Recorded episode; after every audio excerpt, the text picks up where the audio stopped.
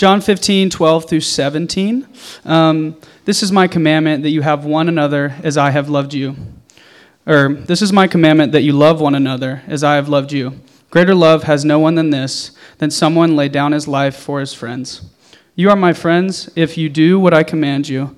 No longer do I call you servants, for the servant does not know what his master is doing, but I have called you friends, for all that I have heard from my Father I have made known to you. You did not choose me, but I choose you and appointed you that you should go and bear fruit, and that your fruit should abide, so that whatever you ask the Father in my name, he may give it to you. These things I command you, so that you will love one another. This is the word of the Lord. A couple months after I graduated um, from the University of Washington, a couple of friends of mine took me out to dinner to give me a present. Um, I was given this little tiny box, uh, and when I it was like had a bow on and everything. When I opened it, what I found inside was this little pink key with a bunch of red hearts on it, like a house key. And I was like, "What the heck? Like, what the heck is this?" And um, and these two friends lived together um, in the city, like in Seattle. And I had just moved 45 minutes away south to a smaller city called Tacoma um, to, to work at this private university campus. And they knew that in moving to Tacoma, that I had left what had become my home. And by home, I don't mean the dorms or the college living environment or something like that. My, my family had all, like the, the disparate parts of my family had all sort of moved away at this point into different parts of the country. Um, what they knew is that the friendships within which I felt known and loved, I was leaving behind, like 45 minutes away. Um, and so they gave me this key, and these two guys who were about 23, 24 years old at the time, um, they told me that every Friday night they just have this sort of standing thing where they eat dinner together. Uh, the, there's three of them in this apartment. David Chin wasn't one of the guys that gave me this gift, but there's some funny stories there. But, but, but they all just had dinner together on Friday nights. And they said that from this moment on, every single Friday night, they were going to make one extra serving of dinner. And, I, and, and they said, I don't have to come. They're never going to ask me. But that if I ever wanted to, I could just come over and there would always be dinner available for me on a Friday night. And, um, and then they told me that I needed to know that I had a place that was home, even as I moved away. I said, I mean, it's like, anyway, okay. Um, this semester, we're talking about home and, and what the scriptures have to tell us about our experience of home, our longing for it, our feeling estranged from it our experiences of both home and homelessness. And I, I, submit to you, friends, that, that, that perhaps nothing has a greater impact on our experience of home than friendship. And it struck me as we were looking over this whole sermon series in December and January, like that, that none of the scripture passages that we looked at were just about friendship. And so, actually, in the whole sermon series outline, there's this week, it's just friendship. And it was like, what verse are we going to use? Uh, be, because, f- and we're going to get to some of this, but friendship is not so much a topic that's just talked about on its face. It, it's a little more akin to maybe if somebody said, um, you know, What does Lord of the Rings teach you about friendship? Or what do you learn about friendship from Harry Potter? Like, you wouldn't actually go to two sentences, you'd have to sort of look at the whole sweep of the story. You know, and there are examples of friendship in the Bible Naomi and Ruth, Jonathan and David, Paul and Timothy, Jesus and his friends, we'll talk about a little bit tonight. But, but Galatians chapter 6 at the beginning has some stuff about friendship that's pretty great. Um, I, I, was considering all these passages. The Proverbs have some stuff about friendship. Um, but, but there was, there's nothing that just kind of like gives you a distillation of it except for maybe the passage you read tonight. Um, but even that is so high and mighty um, that, that it can be a little tough to sink our teeth into. But, but we can't not talk about friendship when we talk about home because it has such a tremendous impact on our experiences of home. I don't know how much I'm even going to bring up the word home the rest of the night. I just want to make this argument. We'll pray and then we'll talk about friendship. Um, th- that there may be nothing more important or impactful regarding our experience of home than our friendships. Father, tonight would you um, help that the words of my mouth and the meditations and thoughts of each one of our hearts would be holy and pleasing to you. You who are not only our rock and our redeemer, but who are our friend. What a crazy thing to get to say about God. In Jesus' name we pray. Amen. So, in the first century world, um, in, in which we see Jesus in the gospel accounts, friendship was a particularly dignified kind of relationship. The Greek language even had a particular word for the kind of love which friends share. So th- there was a word for the love of family, storge. Uh, there's a word for erotic or sexual love, eros. And there's, a, there's this sacrificial and generous love, agape, which is sort of this like, we see this exemplified on the cross in Jesus. But then there's this word for the love of friends. And y'all know the word actually. You may not know it in its, in its like form, like philos. You, you hear it though in the prefix of Philadelphia, which means brotherly love, or the city of brotherly love, we call it. You hear it in suffixes, like in the word logophile, which means lover of words. I am a logophile. Um, I love words, okay? I love words. But I don't love words in the same way that I love my parents or my kids. You see? And, and I I, I, definitely don't love words in the same way that I romantically love my bride. you know, um, and, and, it's too much. It's just kind of awkward or clunky for me to throw in this massive category, agape, this generous and sacrificial love, as if I'm offering my life over uh, to words or something. That's a little bit too big. And, and so um, it, it's actually more like a free and fond kind of love, like the love of friends. And so we use a version of the Greek word philos at the end of logophile. That's a conjugation of the word philos. In English, we can get a little tripped up because we use the word love to talk about all kinds of different things. Famously, for my generation, Rob Bell said, I love my wife and I love tacos. Thank you, sister, for laughing. Um, when, when those are said back to back, like I love my wife and I love tacos, when those are said side by side, okay, it can be a little confusing as to what we mean by the word love all of a sudden. Like, if you love your wife and tacos, maybe you don't know what love means, or you've seriously misunderstood the importance of one or the other of those things. Right? Like, think about how often we use the word love to talk about all kinds of things. But if we, if we drill down into it, if we descend into the particulars of what we mean in any given instance, we probably mean radically different things. I do love my wife differently than I love my kids. And yet the word is the same love. Greek language is a little bit harder to get confused by because there's just more precision around the word love. They had four different words that in your New Testaments are going to get translated love. And you actually don't know which of those words those are in Greek because we don't have that many English words for love. Do you see? You guys with me? They had such a reverence, a high reverence for friendship, and they recognized the unique dignity that friendship had, that they had a peculiar word just to talk about the love which exists between friends philos. And what the scriptures have to say about this, I think, is quite stunning. Okay? So, uh, I mean, think about all these words for just a minute. On the one hand, we might expect that if God made us, maybe, I think this is a pretty common way of thinking about God, and maybe even maybe even the divine, but in the Western religions about God, um, for sure, that, that God might love us like a parent loves a child. Like maybe there is some sort of overlap there. Father, kids, or something, maybe, I don't know. And you probably know, though, from your own families, that loving a family member does not mean you have to like them. And that can be tough. It can be really tough. But that also speaks to the strength of love which exists in families. You don't get to choose who's in your family. And so people who would never normally be friends or lovers or drawn to each other in any particular way are in families together and love each other. That's crazy. I mean, it's an incredible bond that family love has. And for many of us, I think it's not so difficult to believe that God thinks about us this way that He might actually love me, but I'm not sure He likes me. You with me? Family love. The Greek word for erotic love, eros, is a little tricky. Eros actually is not used a single time in the New Testament. And I suspect that's because, much like our time today, it's incredibly difficult to see that word used with any kind of dignity and honor.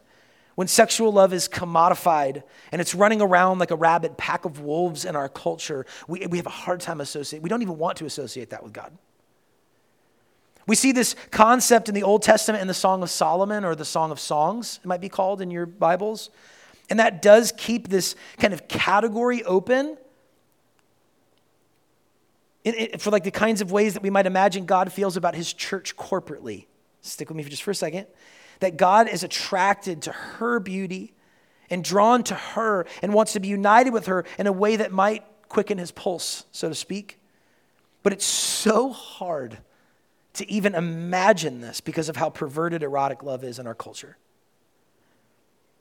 And, and, and, probably it's true in the first century as well, which is why we probably don't see the word eros show up one time in the New Testament. Agape love is probably the one that we speak to most when we talk about what Jesus did for us on the cross. If, if you haven't heard that before, if you're in church long, you probably will. Uh, it's a really big word, and it is um, it, it, it's, it's so it's such a powerful kind of all-encompassing i give myself to you. We're going to talk about that a little bit tonight. I give myself to you kind of love. It is spoken of all the time in the new testament. It's so blatantly um, forward in its sacrificial and generous quality that if we're familiar with any one of these kinds of loves by, by its greek word it's probably that one actually. But when do we ever speak of philos? When do we speak of this kind of love of the love of friends in our scripture passage this evening, Jesus says that the greatest example of agape love, the greatest example of this generous, sacrificial, other focused giving of myself, to, to, to recognize the worth and dignity of another. I mean, you have to just keep marshaling language because it's so big.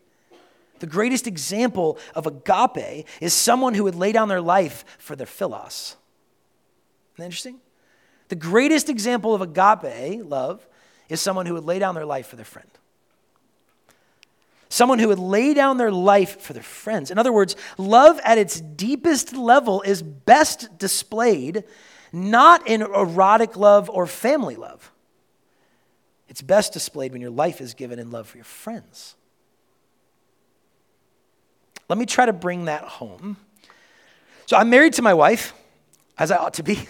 Um, and that means that I also ought to love her as my wife.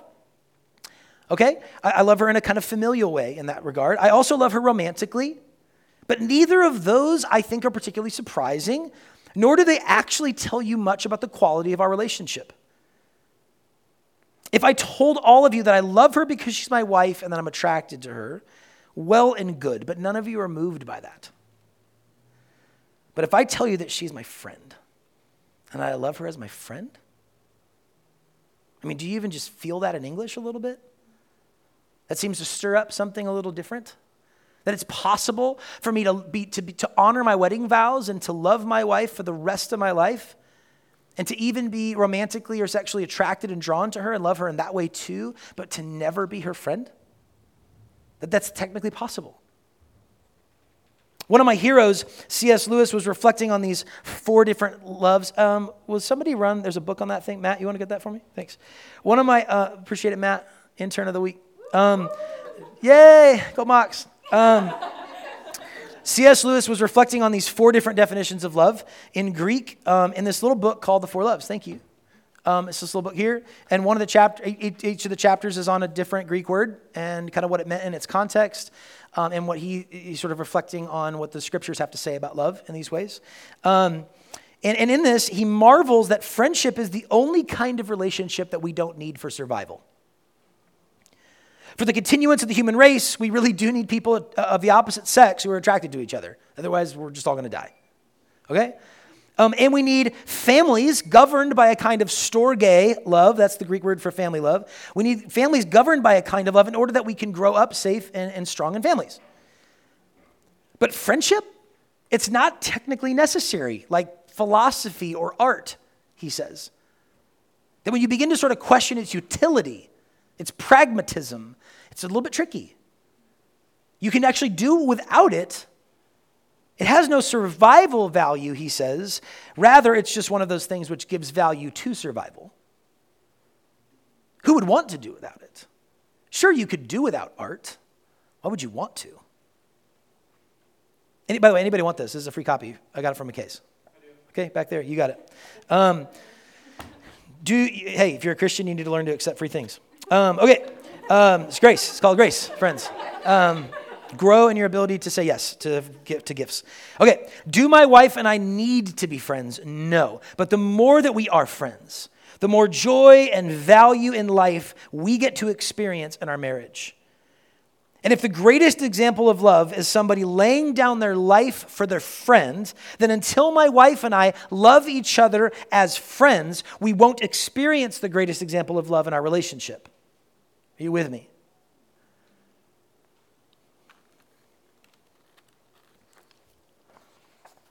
Greater love has no one than this that someone lay down their life for their friends which means that we need to be in these friendships with God and with others in order to experience some of the depths of love. Let me say that again. This means that we need to be in friendship with God and with others in order to experience some of the depths of love. In our culture, we are prone to think that we'll experience the most profound love in romance or family. But friendship is actually where love is most clearly on display. And there are so many things I would like to say about this. So I'm going to stick around for a bit afterwards, okay? But I just want to have two very practical reflections on friendship in order to help you guys grow in this stuff uh, as we round out this sermon tonight. First, friendship happens shoulder to shoulder, not face to face. Friendship happens shoulder to shoulder, not face to face. Here's how C.S. Lewis put it in this little book. That's Caleb's book now. Though we can have erotic love and friendship with the same person, in some ways there is nothing less like a friendship than a love affair. Lovers are always talking to one another about their love. Friends do not usually talk about their friendship. Lovers are normally face to face, absorbed in one another, but friends stand side by side, absorbed in some common interest. The very condition for having friends is that you want something else besides friends. The very condition for having friends is that you want something else besides friends. If someone asks, Do you see the same truth as I? And your honest answer is, I don't really care about the truth. I just want you to be my friend. No real friendship can start. There would be nothing for the friendship to be about. Those who have nothing can share nothing. Those who are going nowhere can have no fellow travelers. Friendship happens shoulder to shoulder, which means the more you love, the more possible it is for you to grow in friendship, the more you care about everyone and everything. Today, Russell Wilson got traded to the Denver Broncos. And because I love professional football and the Seattle Seahawks, I received dozens of phone calls and texts and Instagram messages and Marco Polos about it from people whose cares, in some kind of Venn diagram way, overlap with mine. And they reached out to a large text group. I said, if you really love me, you'll leave me alone today. That's what I said, okay? Um, and, and, and, but here's what, and, and for every single one of them that I spoke with, and even maybe the ones that I haven't yet, because I got a bunch of unanswered stuff on my phone, but I, but I saw some names. For every single one of these people that reached out, you know what happened? Our friendship grew a little. Maybe it was just a small amount, but it actually grew. It grew because we were shoulder to shoulder for just a moment, caring about something else together. And if that can happen through a conversation about a professional athlete, how much more can that happen on a spring break mission trip where you're serving shoulder to shoulder with a peer? How much more can that happen with two people who are shoulder to shoulder in their service to the Lord? This is the greatest life hack regarding friendship. Y'all, if you're gonna, I mean, th- this is like, I don't often give like a point, okay? I like to take some time, okay? We're gonna have some, we're gonna travel, you're all fellow travelers with me on Tuesday nights, okay? Um, but here you go, okay? Greatest life hack regarding friendship care about a lot. Care about a lot. In the words of another hero of mine, do not limit your capacity for joy. Our culture has for too long celebrated cynics. And there is some strange desire to be snooty and therefore elite, which simply means you just cut yourself off from the possibility of friendships with a ton of people, which also means you've cut yourself off from some of the possibilities of love on display. Why would you do that? Learn to love a lot. Why would you champion loving less? caring about less, narrowing the field of things that I like in life when God has made the cosmos for you to enjoy. Friendships can form around movies and board games and rock climbing, around comic books and hairstyles and old cars.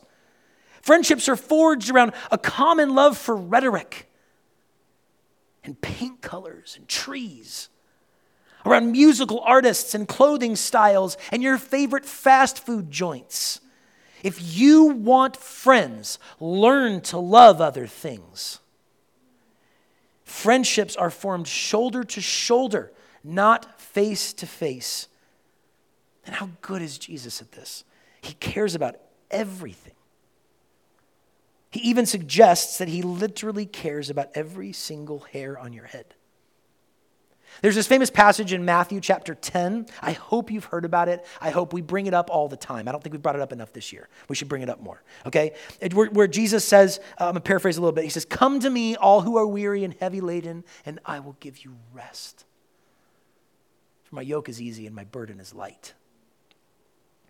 And we often meditate on this passage because of the sweetness and remembering that there is more levity and rest in following Jesus than we can imagine.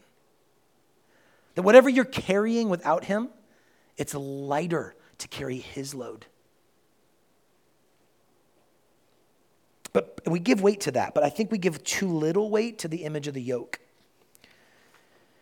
Yoke is this, this piece of wood that would go over the shoulders of two beasts of burden. It would like be, be uh, kind of carved out with two, you can imagine like a cow or something like that. It'd be carved to sort of go over their shoulders perfectly. And yokes are always, um, and not, well, and then they would have for sure, they would have actually been specifically built for a specific animal. That would have been the image in the first century person's mind. That if Jesus says he has a yoke for you, it means that this thing that he's hitching you up to is perfectly fit for your shoulders. It's not something that doesn't fit well. It's something that's perfectly fit for your shoulders. And as Jesus summons this image, I want you to imagine what, what, what that image is. That's saying that Jesus wants you to work shoulder to shoulder with him side by side with Him, as if He wants you to join up with Him hauling the load He's hauling. That saying yes to Him is to accept this kind of relationship where you work side by side in something that looks like friendship or co laboring, which is pretty wild. I don't know if you think about what kind of relationship God wants with you, but I don't, I, I, I'm guessing that you probably don't think He wants to be your friend. I mean, we use language like that sometimes. Some people call Jesus their best friend, and we act sometimes like he's a little like magic genie. We pray for for certain things. And we have all kinds of ways we image God, I think, for sure. But to actually think that the Lord of the universe wants to work side by side with you and not over you. And the more you become like him, side by side with him, caring about the things he cares about, having eyes like he does, a mind like he does, a heart like he does, a posture like he does, the more you become like Him, the more you are going to love everyone and care for everything. And the more that happens, the more you're open to the love of friendship. Because friendships form around common things, common loves, common interests, shoulder to shoulder, looking at the same thing. And the more you're open to friendship, the more you're open to these glorious manifestations of love. You see the difference shoulder to shoulder versus face to face? If you haven't ever experienced this, you start noticing it. Every time friends stop looking at this thing out here and go, Are we friends? The whole thing's on shaky ground. The road to friendship is paved by loving as many things as you can. Friendship happens shoulder to shoulder, not face to face. So learn to love as much as you can in this life. Second, the second reflection is this friendship is free. Friendship is free. Friendship is about giving and receiving, not taking. It's a radical gift exchange. That's what friendship is. It's not something we can steal or buy or bargain for. Think of an open hand versus a grasping fist. This is friendship. This is friendship. This is something altogether different. It's definitely not friendship. Dietrich Bonhoeffer laments, actually, I, I, haven't thought to ever say this before. One of the reasons that I quote people I try to minimize the quote length so that you can follow along. But I actually like to drop the names. For, a, for some of you in the room who like certain ideas, I, I want you to have rabbit trails you can run down later. But I also just want friends. Um, and I'm like, if I keep dropping names, then those of you who like these people one day will be like, hey, let's talk. And I'm like, sweet, friends. Do you know what I mean? Does that make sense? Like, it's just inviting you guys into other things that I love. Like, some of you have commented on this. Like, you have too many favorite Bible passages. And I'm like, I don't have enough. You know? Like, I, I, I have, how many heroes are, is, is too many for you? I hope by the end of God's redemptive purposes, I hope every single person he made is one of my heroes. And if they're not, it's only because I don't know them well enough yet and my posture is not, is not Christ like enough yet. Anyway, Dietrich Bonhoeffer, he's one of my heroes. He laments how many of us don't love our friends, even though we say we do. We're mad at them because what we really love is our dream of friendship. And they're not living into it. And so we love our dreams more than the reality that God gives us in one another. He has this volatile line in response that he says, God hates the visionary dreamer. It's intense. He's talking about people who love their dreams more than they love their neighbor. Bonhoeffer is crying out for our friendships to be founded upon gratitude, not demands, which is another way of saying freedom. The moment you put the squeeze on your friendships is the moment that your friendship's in jeopardy. You know, when I, when I tell my friend, like, I don't feel like you're being a very good friend lately, I can say that. I'm just risking it. The moment I leave a voicemail, nobody does that anymore. But in, back in my day, we left voicemails. All your voicemail boxes are full now, so you don't have to deal with it. Um, but, but back at, but when I have, I've had friends that left me voicemails that said, hey, how come you never call me back? And, it's, and, and this is not a good thing in me because my friendship to them ought to be free. But I have to fight against this thing which says, man, probably I'm less likely to call you back now, you know, because you just put the squeeze on it, you know? Like when you introduce demands into friendship, when it's not free anymore, the friendship's in jeopardy. You can, you can do that. You can put the squeeze on a friendship, but you're just moving into something other than friendship now, and it might risk the friendship. This night when Jesus called his disciples his friends, that's the passage we read tonight out of John 15. This was the night he was betrayed. It's the night his very friends betrayed him and abandoned him, and he knew it was coming. He offered it to him anyway.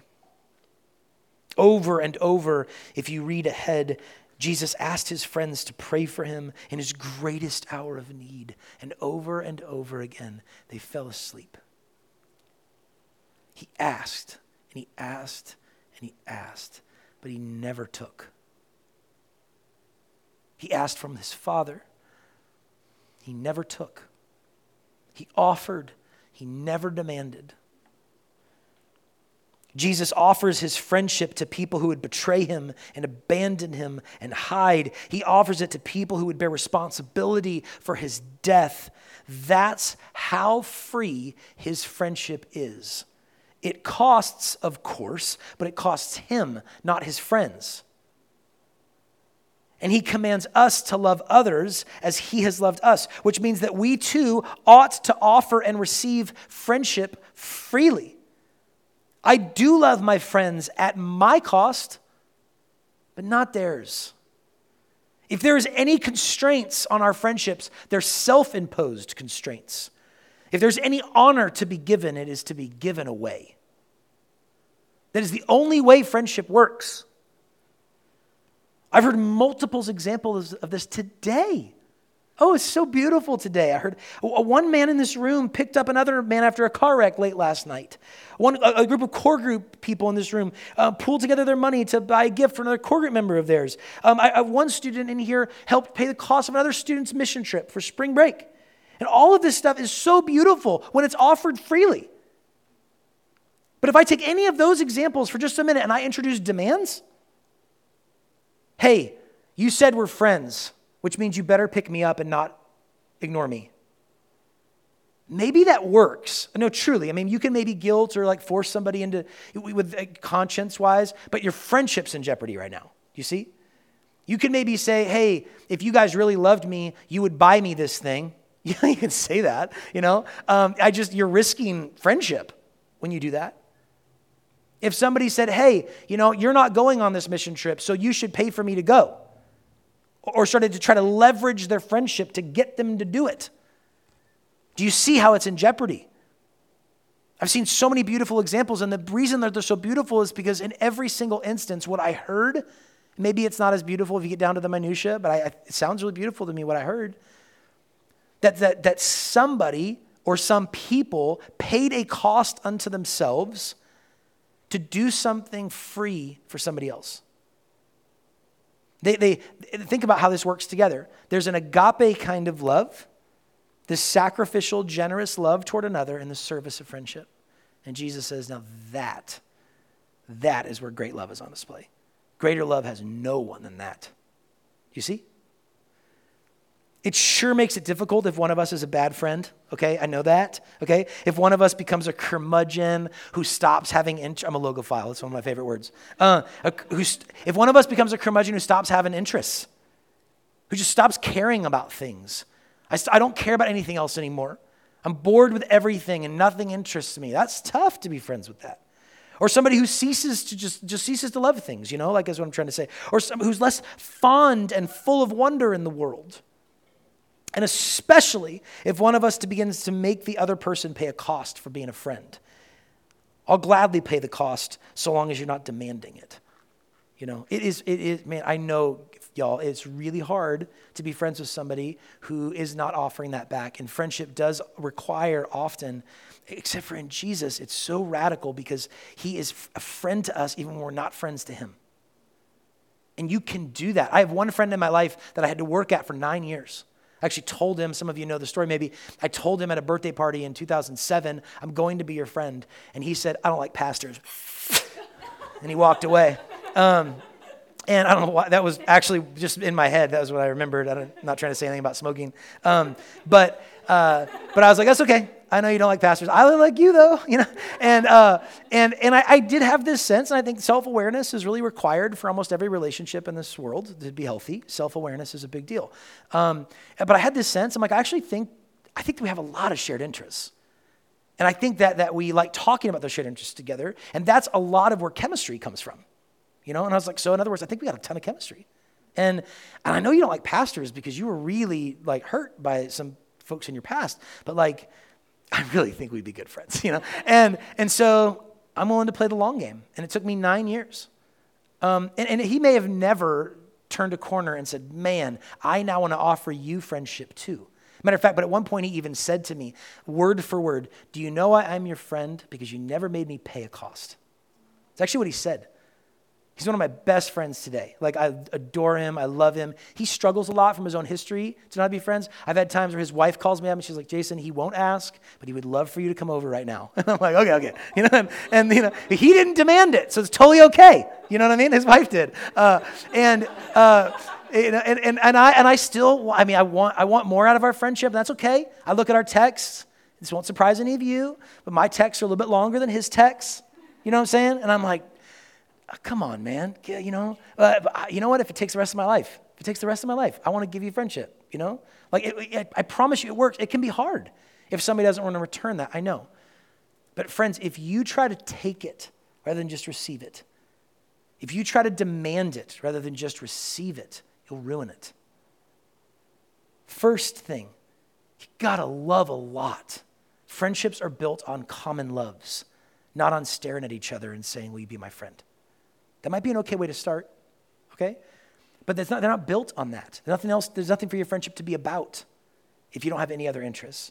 But second, it's always got to be free.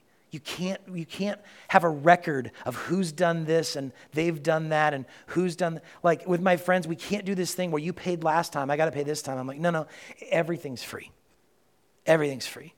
And the most beautiful friendships, of course, are when both people are doing that, you know, but you, you can only take your own side of it. You see what I'm saying? Okay, I'm just trying to give you guys some like really basic life hacks for friendship because these are the kinds of relationships within which Jesus said love is on most display. When agape love is offered in service of a friend. Holy cow. If we do this, we open ourselves up To that kind of love, Jesus says, has no equal. Greater love has no one than this, that someone lay down their life for his friends. You, friend of Jesus, this is how he loves you. That's a whole, I should, I should maybe, right now I'm thinking maybe the whole sermon should just been on that. How much Jesus has said he's a friend to you. All those things that he doesn't demand, he doesn't take. He sh- all the things you care about, he cares about, actually. Do you know that? Jesus says, take all the desires you have and offer them to the Father. Don't, don't edit them, don't stuff them. You don't have to rank them. He cares about everything you care about too. He cares about it all. Bring it all to him. And he gives away himself to you freely at his own cost. This is how he loves you, and he's invited you to love others this way, shoulder to shoulder and free. That is where love is most on display. Let's take a minute, and I want you guys. Um, I want you just to ref- I want you to reflect on whether or not it's easy or difficult for you to believe that Jesus considers you a friend of his. And if that is easy for you, or if you do believe that, then give him thanks for that. And if that's hard for you, ask why. We'll take a minute, I'll pray, and then we'll come to the Lord's table together.